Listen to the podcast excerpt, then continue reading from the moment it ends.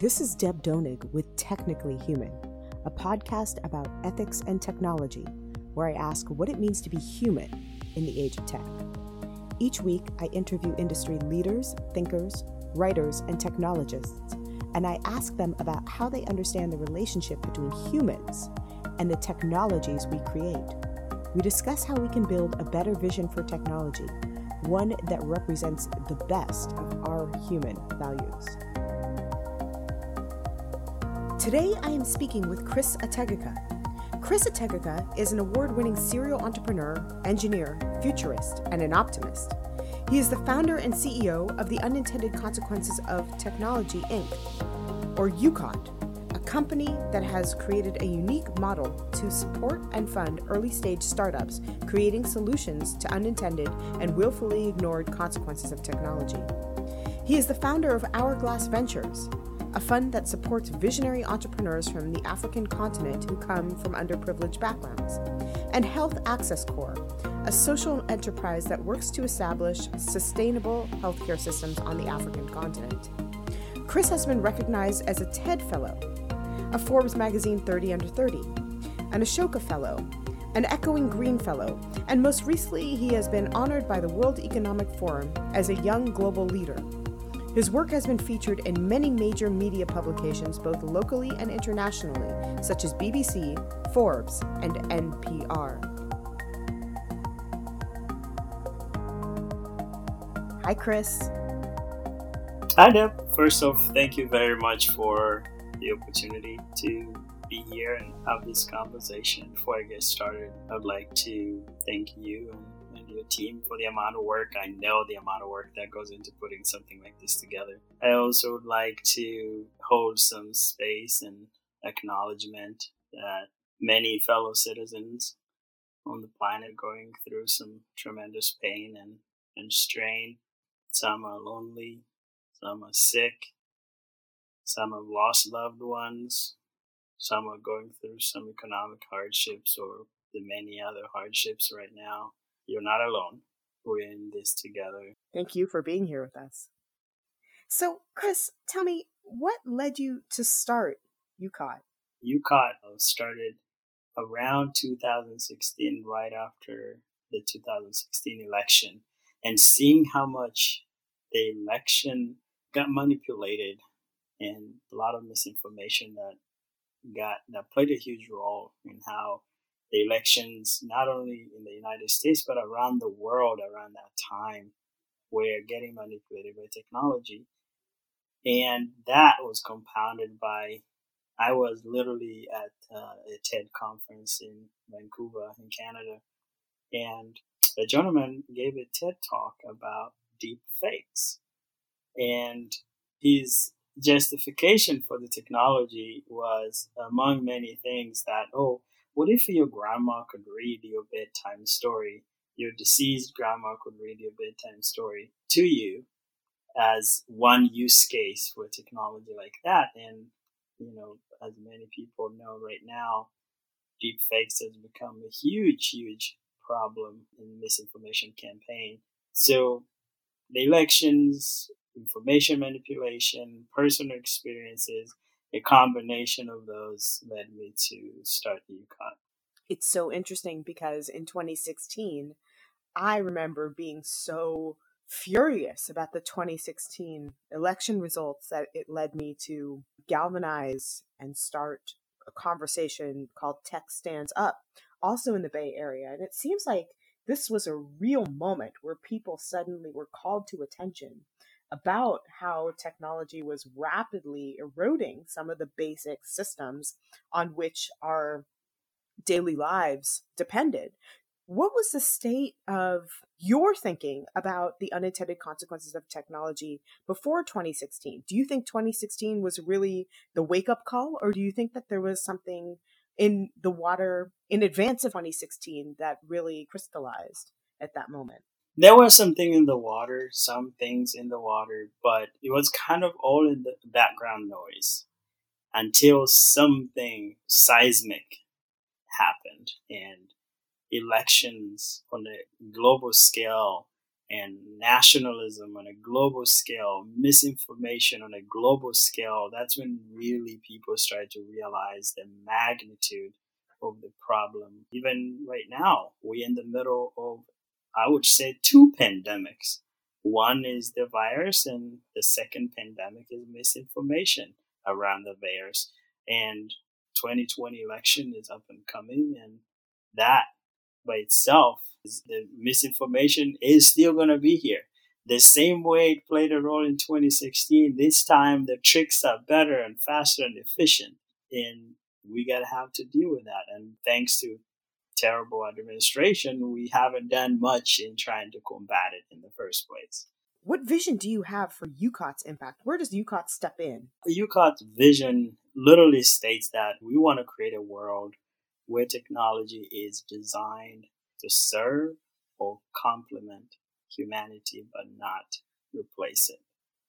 So we want to create a world where technologies uh, we create and put out into the world are designed to be of service to us. They are designed to complement some of the skills that we have or make them better, but not become human or not human becoming technology. There's people getting chips embedded in their bodies and chips embedded in their brains. We are getting so far, humans are becoming technology and at times even getting replaced by technology. So the vision is at least we keep what it means to be human and have technology be complementary and of service, not replacement.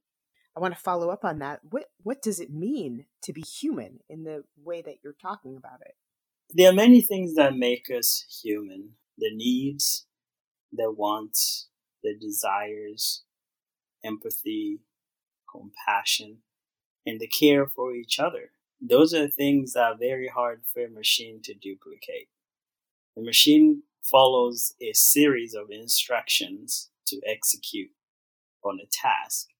But as humans, there are so many nuances that we go through day to day to be able to, to be. And I don't think there is a way we can duplicate that in machines. We can get machines to do efficient things for us, but I don't think we can get machines to live a life for us. I want to press you on this a little bit more to see where UCOT fits into this. In UCOT's mission statement, you begin with the premise that the explosion of technology and its exponential advancements are reshaping what it means to be human. In what ways is tech reshaping what it means to be human? What does it mean to be human in the age of tech, in your view? And why does technology have such a powerful effect on what it means to be human right now? If you look at the past 20 years, you will see that technology is reshaping us from the jobs we get, the schools we apply to, the ads we see, the people we get to vote for, and that is not a small fit. It's kind of reshaping originally what we used to have this quote unquote free will of, of, of deciding who to vote for, where to go, which school to attend. But now the ads you see are different from the ads I see because you've been isolated by technology according to the things you love to see, you like to see, and you live in your own little world, and I live in my own little bubble. And that's how we end up with the political systems we've ended up with because people are told exactly what they need to hear and they don't get any views that they may not agree, agree with. And that is dangerous because as we go into the artificial intelligence world, we're creating technologies and feeding it information, history information from the past, and we're passing on all these good, bad, and ugly traits that make us human into the machines. And, you know, anyone who has watched and witnessed history, our history is not that clean. It's something we, there are many, many things we do not want to duplicate but there's no filters. We're just, you know, trash in, trash out. And that's how we are creating our technologies. Intrinsic to the name UCOT, or the unintended consequences of technology, is the idea that some of the most problematic consequences of technology are just that unintended. So what goes wrong, right? You we're talking about you know historical wrongs. We're talking about how those wrongs get embedded in technology, but unintended consequences of technology points at something a little bit different, which is which is that there are intrinsically good people trying to create things that will make our life better or allow us to live better, and that something goes wrong. What goes wrong? Well, unintended is kind of a cop out Ah. for people who really want to avoid responsibility of their uh, contribution towards the effect. So unintended consequences, there are some unintended consequences, but the reality is there is no such a thing as an unintended consequences. It's some intended consequence that ends up with other consequences that are not desired, but you intended to do it in the first place. So to me, from a macro picture, I can say, you know, for people who want to use unintended consequences as a cop out, I want to start off by saying unintended consequences and willfully ignored consequences. So there's a lot of consequences that people just choose to ignore because there's so much upside for them and they rather turn a blind eye to it. That's one. Number two is systematic bias the system has been biased for hundreds of years that all the biases now are getting embedded in the technologies. And when bad things happen like well we didn't intend that. But the reality is it has been intrinsically built in knowingly or unknowingly. So i'll give you an example. During slavery there was really really good people who wanted to end slavery they tried to end slavery. But because the world economy depended on slavery, they couldn't. They could, even if they wanted to do something good, but they couldn't do it because the world would just collapse. So it took about 140 years from conversation to actually abolishing slavery in America and, and other parts of the world the reason I say that and I bring that up is because that is just a beginning of, of many, many, many years of bad things getting embedded into a system that we kind of transfer on to technology. Now you can take that analogy of a whole world economy lying on the backs of slaves and translate it or, or, or kind of draw a parallel with the attention economy, whereby literally the majority of the world economy and the big companies, big tech companies, their bottom line is literally sitting on the backs of the attention of humans. So they, that's, there's a different form of slavery there that even if we wanted to run away from it, you can't because it's very, very intrinsically built into the system. So that is on a systematic bias perspective. The second component of, of this uh, unintended and people using it as a cop out, there's this idea of curse based innovation. So curse based innovation is where someone sits on their table, they're a certain class, they're a certain color, and they let's say stop their toe walking down the street. They curse and they want to build a shoe. And the shoe they're going to build, they're going to test it on themselves and maybe their friends, maybe their family. And right there at the beginning of innovation of creating that shoe, it has biases because it's just based on this person's shoe size, shoe color, whatever the case may be. So some real world examples. A person like me, black male, walking into a bathroom and wanting to wash my hands on, the, on those soap dispensers. And I put my hands, those soap dispensers, more often than not, cannot detect the dark skin because they weren't designed for that. It, another example, band-aids. Band-aids were invented in 1920. Johnson and Johnson started manufacturing band-aids in New Jersey in 1920 and they were made in this soft pink color it's quote unquote the flesh color. And because it was tested on a female Caucasian woman, this band aid looks like the skin of a female Caucasian woman. So to this day, a hundred years later, you go to a Walgreens or some shop, you buy a band aid, and band aids still look like a female Caucasian woman. And it's, it's, it's that, like the idea that the, the, the design, the systems, the way technology is designed, there's already uh, biases embedded in, and it's becoming, we need to actively and proactively try to dismantle that, those biases. One thing I really stress is that technologists or people who go into tech production really need to have an understanding of the historical developments of the components that they're incorporating into their technologies. The example that I give is the example of self driving cars, which relies on AI technology, which in turn relies on the technology of photography. Now, photography as a technology was developed to capture white skin and was calibrated to capture white skin. Now, what happens when you embed a photographic technology into an AI that then is used to have self driving cars navigate through that AI and not hit people?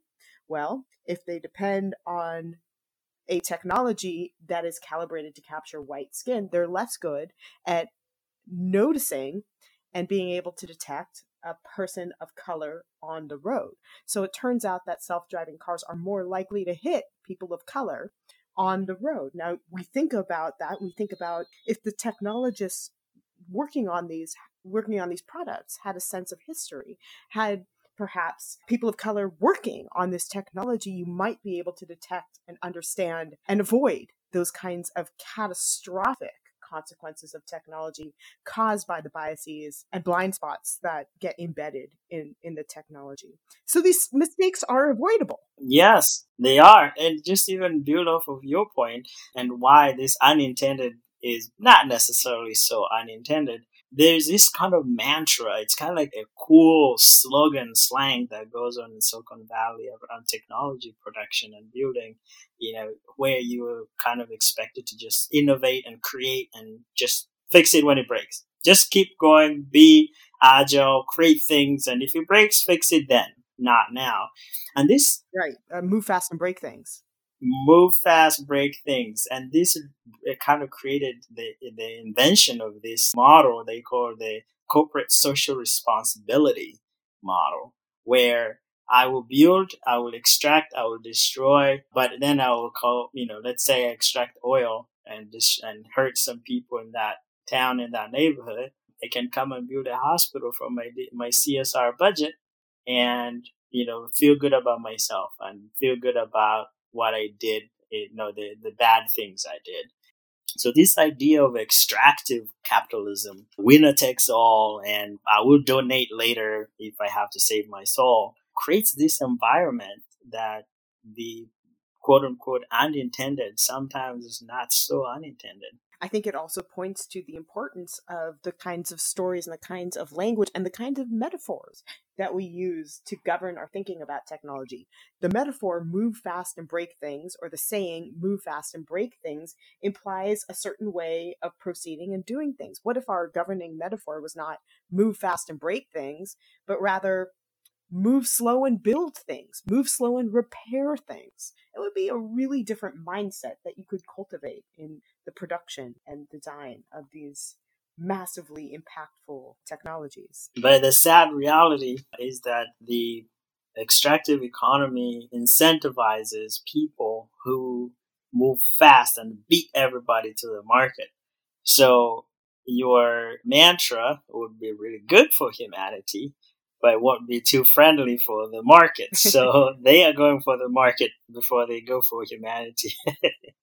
and that's the truth. I want to follow up on that. Chris, you're a serial entrepreneur and you're a veteran of the tech industry. Has the way that you've described the tech industry always been the case? Has the industry changed since you started? And if so, what kinds of changes have you seen?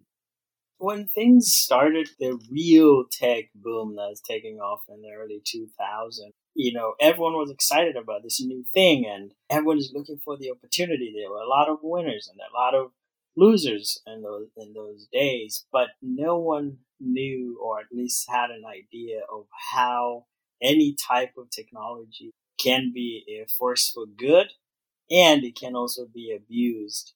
Same technology can be abused to cause harm to humanity.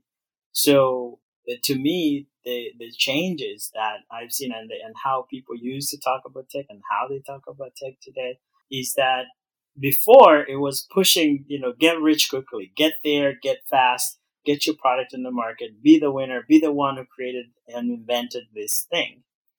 But today, people are more thinking about the uh, the humanity component. Like, what are you doing that's good for humanity? What are you doing that's good for the planet? So the conversation is starting to shift. I always say that when tech startups started in the Bay Area, in San Francisco in particular, you would find that big companies took pride in having buses have their banners and their logos on them, driving the employees around town and taking them down to Mountain View to work. And at some point, because of gentrification, like all the negative unintended consequences uh, of, of the tech, of the big tech companies, at some point people got angry and they literally like physically started to egg the buses. they throw eggs and throw equipment at buses.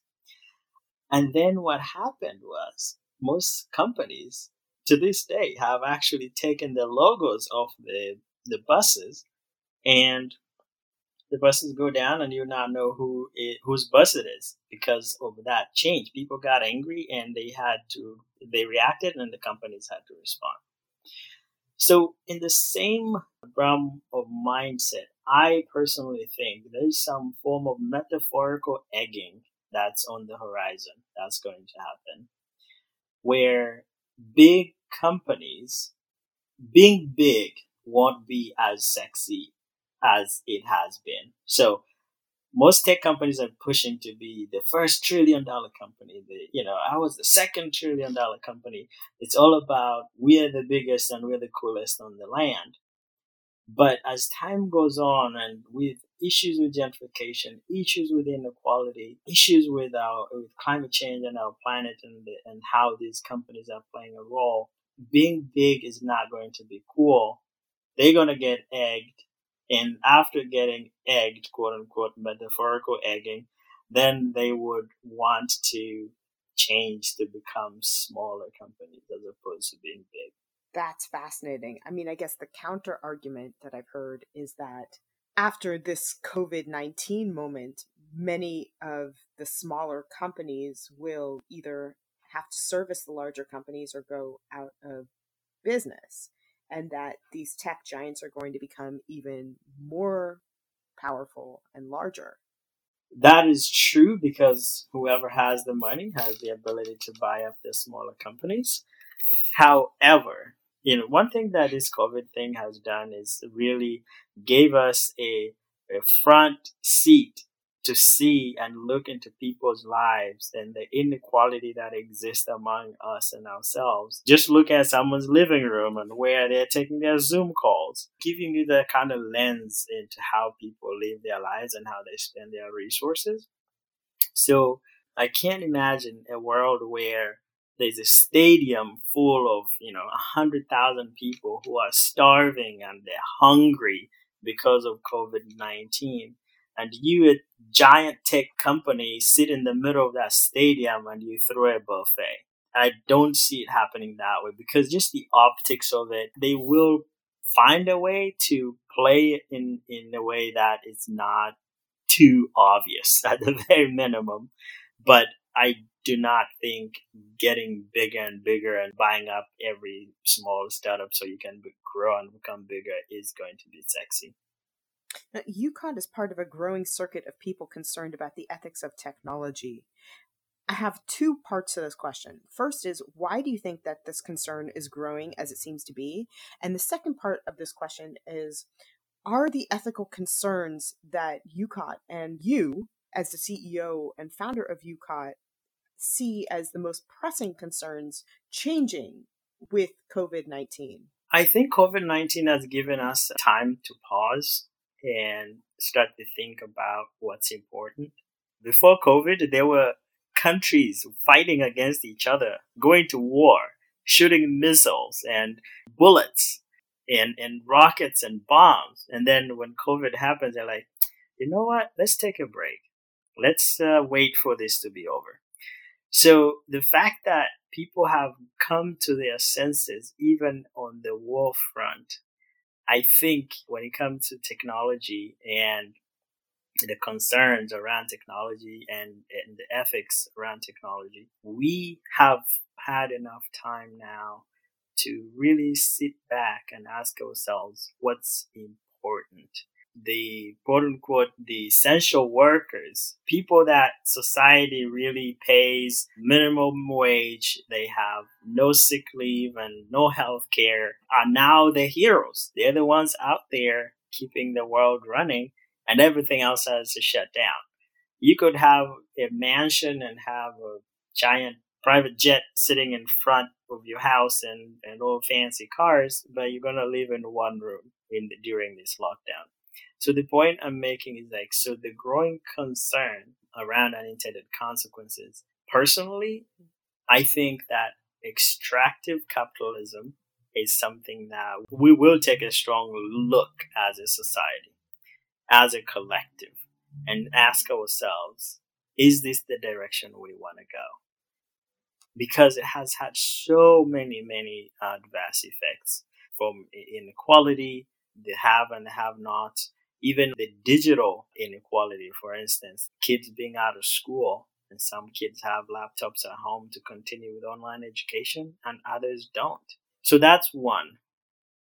The second thing that we really need to take a look at is the decaying democracies.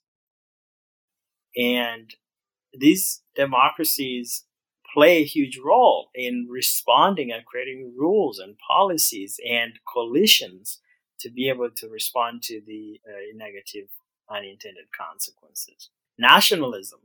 And lastly, I would say it's misinformation. So misinformation is one big of a battle that we don't have good of a solution for because there's state actors, there's individuals just sitting in their mother's basement playing a huge role in manipulating populations. So those are the things we need to take a hard look at and see if we can do something about after COVID. I recently heard the term algocracy, which consists of and describes the idea of rule by algorithms. And the idea is that algocracy will overturn democracy as we know it by prodding our preferences in the directions that are encouraged by the algorithm. And of course, to go back to something you said earlier, algorithms are not neutral. They carry in them the biases and the blind spots and the self interest of the people who build them. How, how can we best fight back against rising algocracies and misinformation? Or should we? Can we win against these things? And, and what strategic advice would you give to the next generation of technologists and humanists? We can fight back. We can fight back. I think that a lot of people, regardless of their beliefs, disinformation, misinformation, mistruths, and biases are against your side by design, right? And it's imperative that we fight it all together. Otherwise, we are all on the losing side. Because the misinformation you're getting, let's say you are a Democrat and the misinformation again, is targeting you directly, you to the belief system you have. And if you're a Republican, the misinformation is also targeting you. So we already isolated. So this information is not just a malfunction of a system. It's just exactly how the system is designed to work. So we have to work together to know that disinformation and misinformation is designed to work against our side. And the only way we are going to be able to fight it if we work together. I want to switch gears here and talk about a couple of your other adventures. One of your most important ventures is Hourglass, a fund that supports visionary entrepreneurs from the African continent who come from underprivileged backgrounds. Now, about two weeks ago, I interviewed Aaron Samuels for this podcast, whose company Blavity built Afrotech, and we just finished talking about Afrofuturism in my ethical tech class. Talk to us about the state of African entrepreneurship and, and what Hourglass aims to accomplish. Yeah, thank you. Uh, so Hourglass uh, was designed to, to solve a huge need, and the need is there's a lot of young folks who come from underprivileged background and don't have an uncle or an aunt or even in this country actually we've learned this week that 30 million people are just a month's rent away from filing for unemployment you know so there are a lot of people around the world so in this particular case in africa youth who have great ideas but they just don't have that friend that family member to support the idea get off the ground so I created Hourglass to look at what I call the friends, family, and fools round of investment. So we'll give you your first thousand, your first ten thousand, your first twenty thousand, whatever you need to get the idea off the ground, so that you can build that proof of concept, and so that other people can notice your idea. So, to your point, uh, the state of African entrepreneurship is very, very exciting and booming. The individuals involved are young. Youth in Africa constitutes about 19% of the global youth population. But, you know, that's a stat by UN in 2015. By 2050, more than half of the world population growth will be in Africa. Mm-hmm. So it's growing fast. It's, it's, it's very youthful. And currently, the continent is home to six out of 10 of the fastest growing economies in the world. So the size and the pace of growth is unprecedented and will bring in equally good, unique challenges as well as opportunities for the continent. Well, while there will be even greater strain on the limited resources, there's definitely going to be an immense supply of potential entrepreneurs among the youth to solve their own problems. So what I found interesting is that the lack of, of the formal infrastructure has created this space where uh, young folks are using the, their talent, their imagination to create solutions that sometimes they beat the Western world to the market. So a good example is using smartphones as a getaway to access everyday services like finances. So here, until recently, apps like Venmo and Cash App where people can send money to each other easily and quickly and faster. This is technology been going on in Africa for the past 10 years. They had like M-Pesa and mobile money because they don't have big infrastructures like banks that it works for everyone. It just works for a small percentage of people who are well to do. They have to be creative create products that are just going to leapfrog and support people at the bottom of the pyramid. So great opportunity. And people who see the opportunities are coming in with investments to seize on the opportunity. And it's an extraordinary, I think, opportunity as well to refresh and counter the tendency that people in the global north have to cast the African continent as a space that is somehow lagging or in the past. If you actually look, I think, at the entrepreneurial and technologically developing scene, you see that African entrepreneurs and the African continent is one of the places where some of the most important innovations, I think, are likely to come. So, investors, if you are thinking of putting your money and your time somewhere right now, African entrepreneurship is a good bet for you. UCOT funds and supports early stage startups creating solutions to unintended consequences of technology. Can you tell us about a few of the projects you support? Uh, thank you. Great question. UCOT in general, we've kind of focused on two things. The first thought is to be able to be this hub that educates the world and general public about the unintended and willfully ignored consequences of technologies. And then we realize that anyone can stand on a platform and tell you the house is on fire. But what are you really actually doing about it? And that's where the idea of UCOT Labs came about, supporting early stage entrepreneurs who are creating products and services to respond these unintended consequences. One project that I'm actually working on now and I'm very excited about is what we're calling the National Targeting Registry. And this is designed to look at fighting this misinformation pandemic.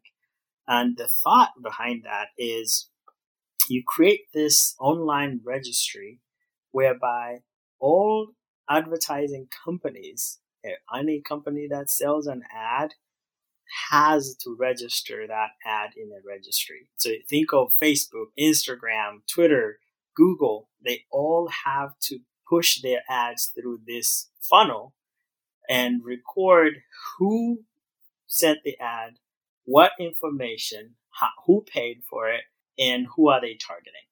Mm-hmm. And the mm-hmm. reason is that is very important is that when it comes to fighting misinformation, everything is in the dark and no one knows who's targeting who and where.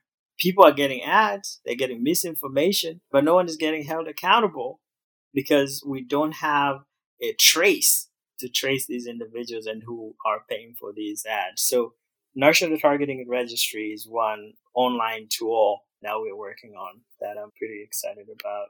And the goal is to really fight the misinformation pandemic. What a massive undertaking. Do you have people who are helping or organizations that support you? Yes, so we are working with a few individuals and a few institutions, and, and it's still early on to name names, but the whole goal is work with universities, work with tech companies, work with policymakers, and turn this into law. So that way, if you send an ad targeting, you know, gay people, or you send an ad targeting at risk youth in a certain neighborhood about bonds or or you send an ad to 20 28 suburban female who is single we want to know who is sending those ads. Because if you send them information that's terrible or misinform them we want to be able to trace back to you and hold you accountable. So that's one of the solution ideas but through UCOT, UCOT Labs, there's been a few ideas that have kind of rolled through from an app that helps students unplug while they're in school or in class. It literally locks you out of your phone until you are uh, ready to use it at a certain time. And some countries actually have turned this into a law where they don't allow phones before a certain age or they don't allow phones at school at all and that is a really good thing to kind of help the youngsters uh, stay focused. Another idea has been individual security for politicians and high net worth individuals who are like a really high target when it comes to this targeting and stealing data and stealing secrets. There is another tool that has been interesting to deal with converting plastic waste. What I found fascinating is that 92% of all plastic is considered too contaminated to recycle.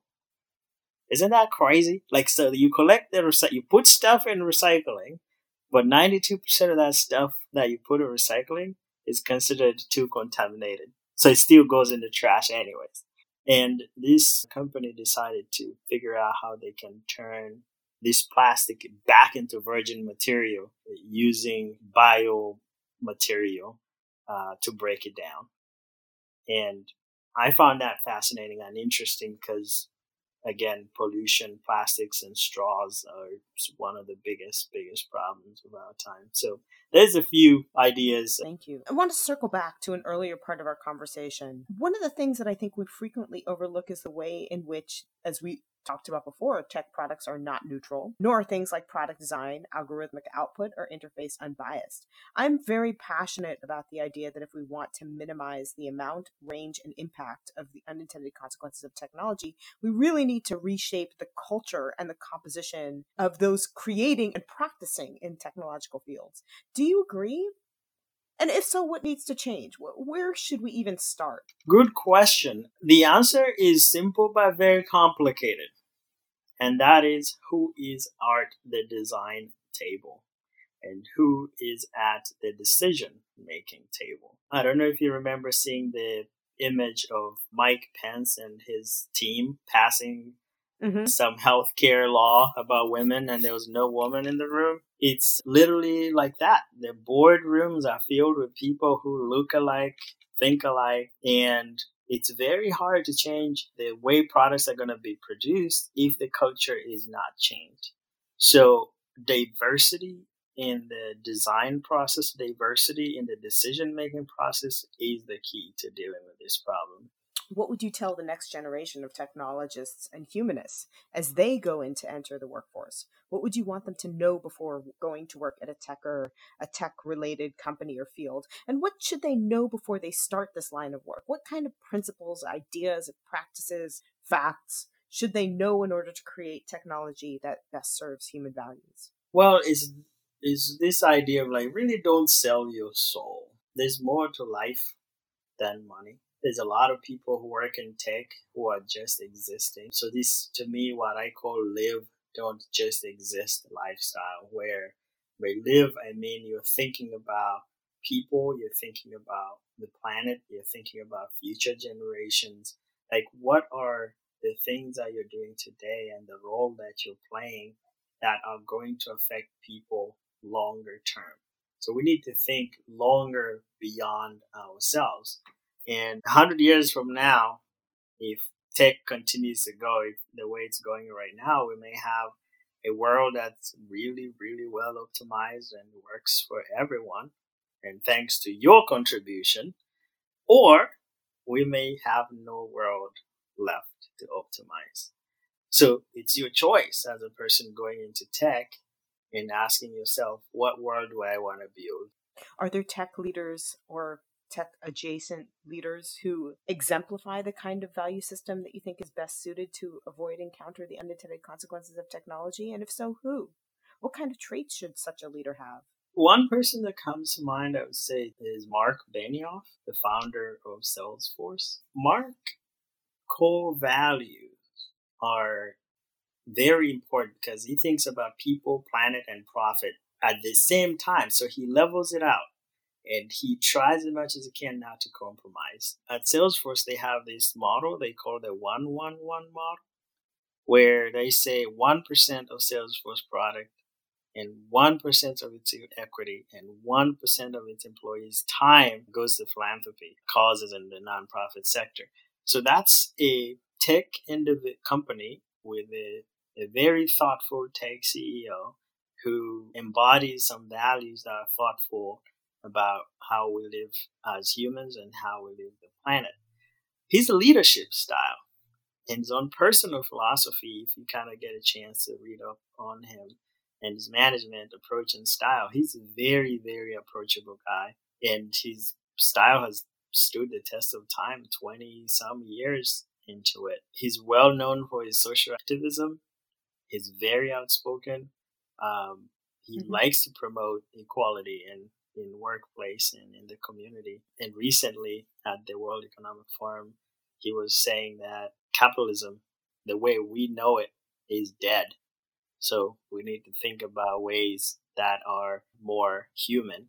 And just that statement itself, coming from a capitalist who is a billionaire, standing and sitting on a platform in a room full of his peers who are also billionaires and saying, guys, capitalism is dead. Wow.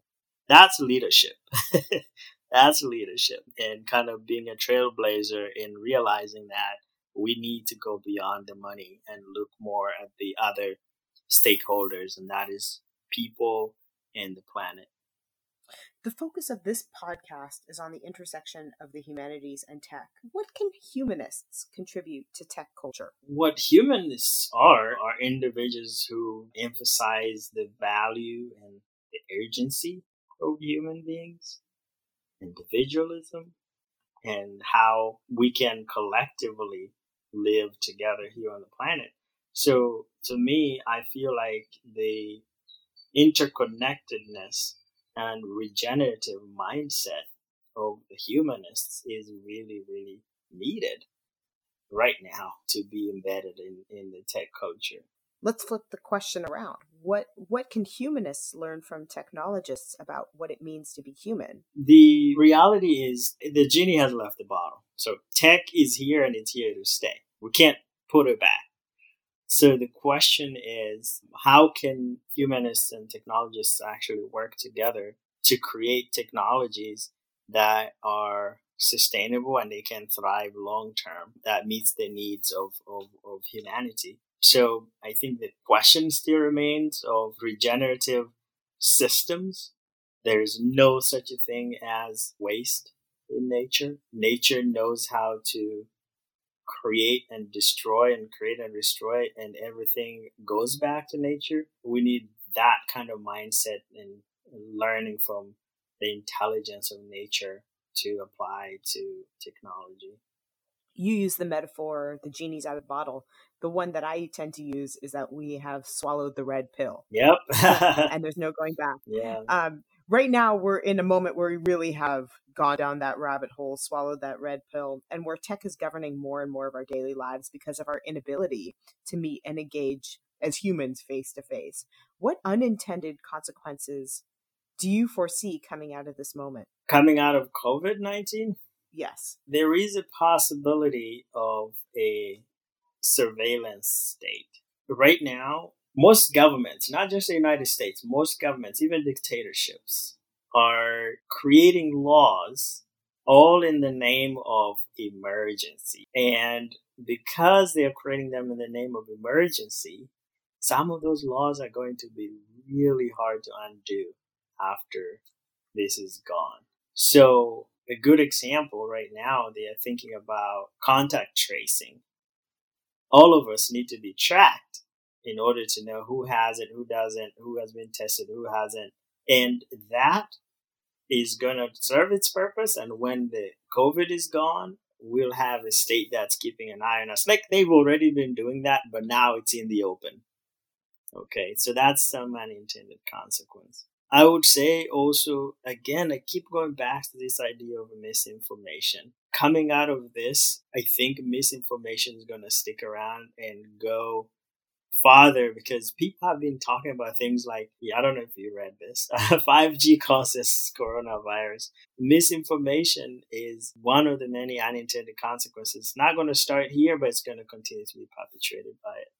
And do you have the sense that we can protect against this? And if so, how? We need to first do it from a, an individual level. We got to do it at a community level, national, and a global level. So, from an individual level, is holding yourself accountable, but at the same time being vigilant of how you consume information. Whatever you click on, you are basically telling the internet gods that you want more of that and they will give you more of that. We need some digital diet of some sort.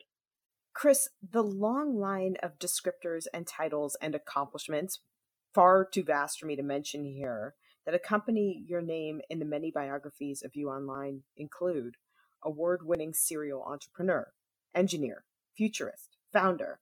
And there's one phrase that I wanted to press on, which is the phrase and optimist. What keeps you optimistic about tech, even as your work points out the havoc that the unintended or perhaps intended consequences of technology have wreaked?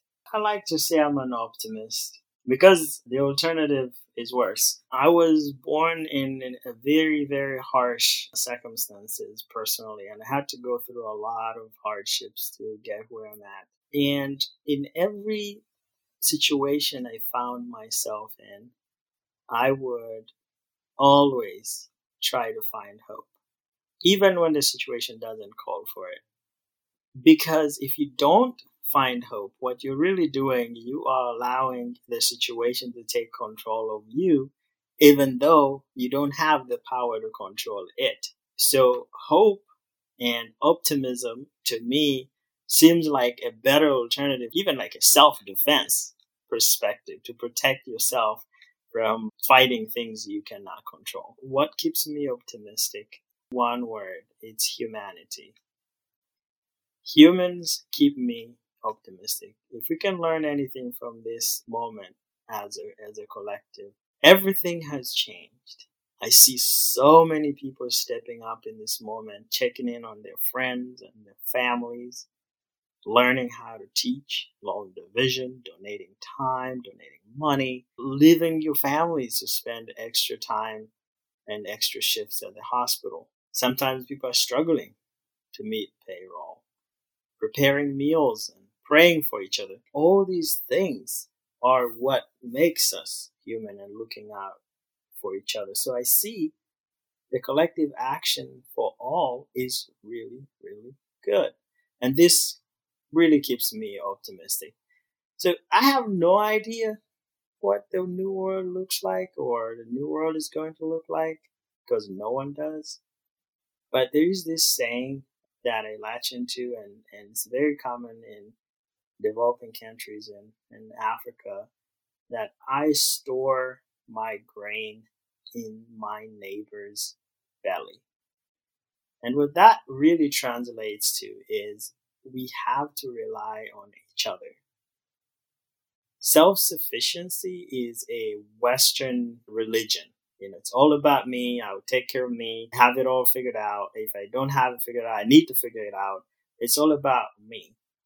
But then eventually the me breaks down. And societies that have evolved to rely on their neighbor for when times are bad and when times are good, they thrive in instances like this when there's a lot of uncertainty. So I feel lucky that I kind of have cultivated that mindset to try to help me navigate hard times. Well, you've convinced me. You convinced me more than just that I should be optimistic. You've convinced me that optimism is more than just a choice, it is also an ethic.